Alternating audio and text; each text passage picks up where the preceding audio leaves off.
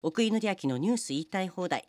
この時間はインターフュージョンコンサルティングの提供でお送りします。ということで奥井さんお願いします。はいよろしくお願いします、はい。えーまずはあれですね、はい。あの日経の一面トップにあったはいドコモ証券業に参入、はい。マネックス証券を子会社化500億円出資。まあ今更というかそう随分のんびりしてましたねそうでしたあのね最後なんですねこれね。ラ最後ですよ。携帯キャリアの中で。だってソフトバンクなんて最初からもう証券会社あったじゃないですか、うん。ねねそうです。もう今や投資銀う。ん。銀銀行みたいなもんですよ。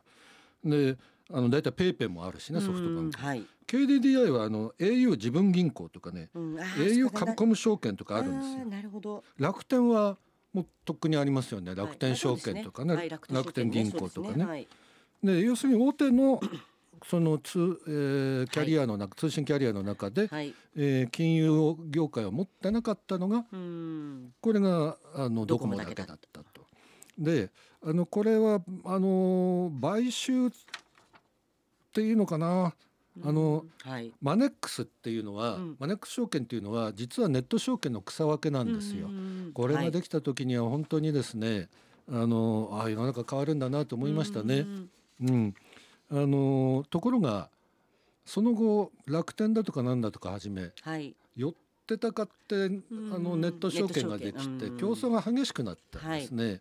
実は今マネックス証券業績良くないんです。あそうですか。赤字ではないですけど、うん。売上も利益でもものネーミングが他のところが有名な感じもありますか、やっぱり楽天とかソフトバンクとか。うん。どうだろうな、うん。えー売上も利益も減少傾向なんですね。はい。うんまあなんでかというとやっぱり今手数料をうんみんなも下げてただに近いぐらい下げようとしてる時にやっぱりマネックス高い。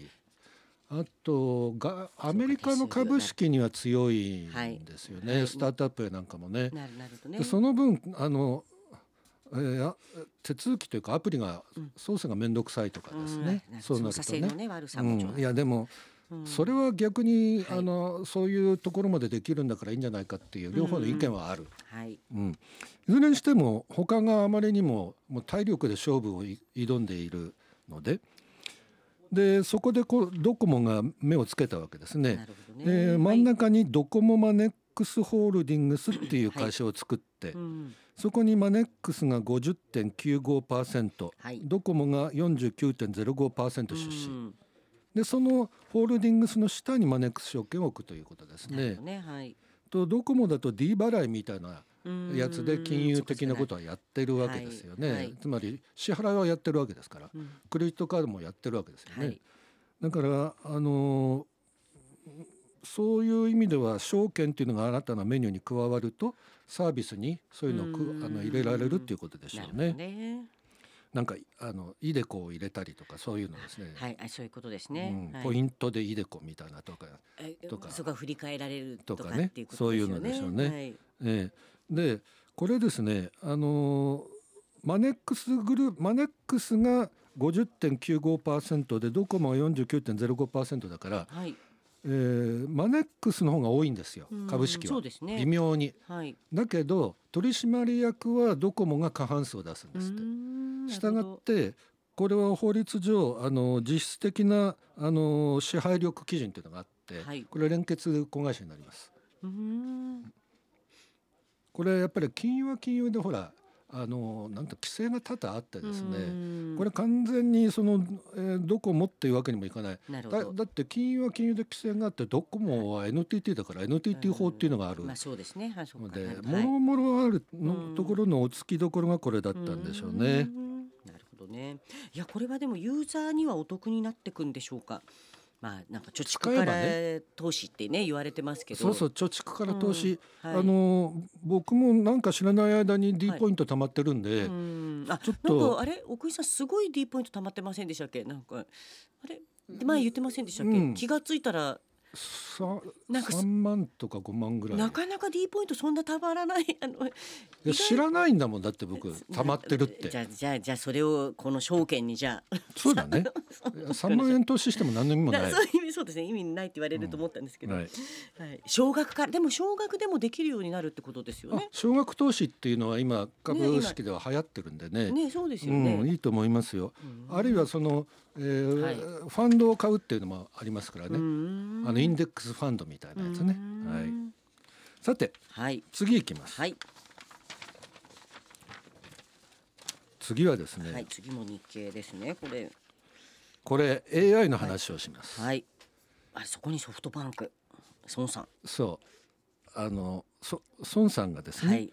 あのー人知を超す AI がうんはい。10年以内に登場する。うん。これあのソフトバンクってこの間うちまでものすごい赤字出してて。そうですよね。うんでもはい。あれ投資ですそう、よね。あのはい会社の場合にはあの、はい。実際に営業して赤字ではなくて、うん株式の評価損で赤字なので、あのそれをですね今回、えーひこのチップコンピューターのチップですね、うんはい。これの設計をほとんど独占しつつあるアームという会社を100%持ってたのでうんなるほどはいそれが上場したわけです。はいえー時価総額8兆円はい。で、まあ、そういうこともあってあの随分と改善したんですね、うん業績が。はい。でいろあのその中であの、えー AI 革命っていうことを主導するとなるほどね。改めて表明したと。人間の人知能を超える汎用人工知能これえ AGI っていうんですけどねはい。あのこれが10年以内に登場するうん全人類の英知の10倍を達成するはい。そこに投資をしていくってことですか？その時必ず自分の傘下のアームのはい。設計したチップ使うんで、そっかあなるほどね。うん、これはね僕はもっと早いと思います。10年以内って孫さんおっしゃってますけど僕はね5年以内ぐらいに来るような気がしますね。ね。でもこれそうしまあ私ちょっと知ってる専門家に聞いたらできる。ただやるかやらないかみたいなだからやっていいのかっていうなんかそれはねあのとても良心のある人たちでその通あ。のアメリカとか には良心のない人が大量にいるのでうん。やります。うん。まあでもそういうことなんですよね。こういう技術ね。そうこれね新聞各紙に載ってる記事なんだけど、はいやっぱりちょっと記者が理解していなくて、うん。ここあの、はい。シンギュラリティっていうね、んシンギュラリティっていうんですね、うん。この人知を超えるっていうのが、うんはい。これ AGI 汎用人工知能の話なんですよ。うん。この話とチャット GPT みたいなジェネレーティブ AI、合成 AI っていうんですが、うんうんとちょっと混同してる記事が多いんですけどね。ね。あのチャット GPT のようなはい合成 AI というのは汎用人工知能ではないのので、まだ少なくとも今、うんこれが発展してなる可能性は高いんですが、今は違うので、はい。だからそれとこれとは話が違います。だから孫さんはチャット GPT とかの話はそれはそれですごいことだと。はい。でもそれとは別に汎用 AI というのができて、これがすごいことになるぜとなるぞってことですよね。これは正しいと思います。でそこに投資するぞって言ってるんですっねて。ことですよね。えーでもこれはね本当にねなったらどうなるのかをちゃんとイメージしないと、うんって言ってまあその良心のある、えーと良心のある科学者技術者研究者は、うん今日本国があの、はい。その AI の倫理規定とかのね、はい。リーダーシップを取ろうとしてこの間うち G7 で、うんああそうですね。のやりましたんでね、はい。高崎でね、それで僕も行きましたが、はい。やっぱりそういうことであのやっぱり良心のある国がやるべきですよ。私もそう思います。ええだって戦争をやる国とかねそういう国じゃなくて、はい。日本のように良心のある国がやった方がいいと思いますよ、私もそう思います。うん。何かっつうと武器作って戦争する、えーで武器のために AI を使おうとする国よりは、そうですね。どうしてもやっぱアメリカはその先頭です。アメリカその大先頭ですね。ですからね。えはいまでも投資するってことなんですね。注目ですね。うん注目ですはい。えでその孫さんのところの PayPay、はいはいどうやらですね、はい加入者が6000万人超えて、えースマホ決済の7割が PayPay だそうです。スマホでチャリーンの7割ペイペイ。僕はペイペイっていうね。よく聞こえます。あちこちでペイペイどうペイペイだろうって言って10回に1回ぐらいしか使ってないかなペイペイは。ペイ。ペイ。私私ペイペイ使ってる。もうあの本当になんかネットで買い物しても連結しますかって言って、うん。後でってずっとおっしゃうっていうね。僕なんかほらあるじゃないあのセブンイレブンだったら nanaco みたいな類のとか、はいはいはい。その種のやなんかついついポイ活しちゃって 意外 意外としかもこ結構全然たまんないのねあれ。そうですよ。た7個の。ポイントとか言って全然たまんないのあ全然たまんねないですポイント、うん。うんだから7個はチャージする方が。ななんで僕のポンタポイントに5万ポイント入ってんだろうとか不思議になるよね。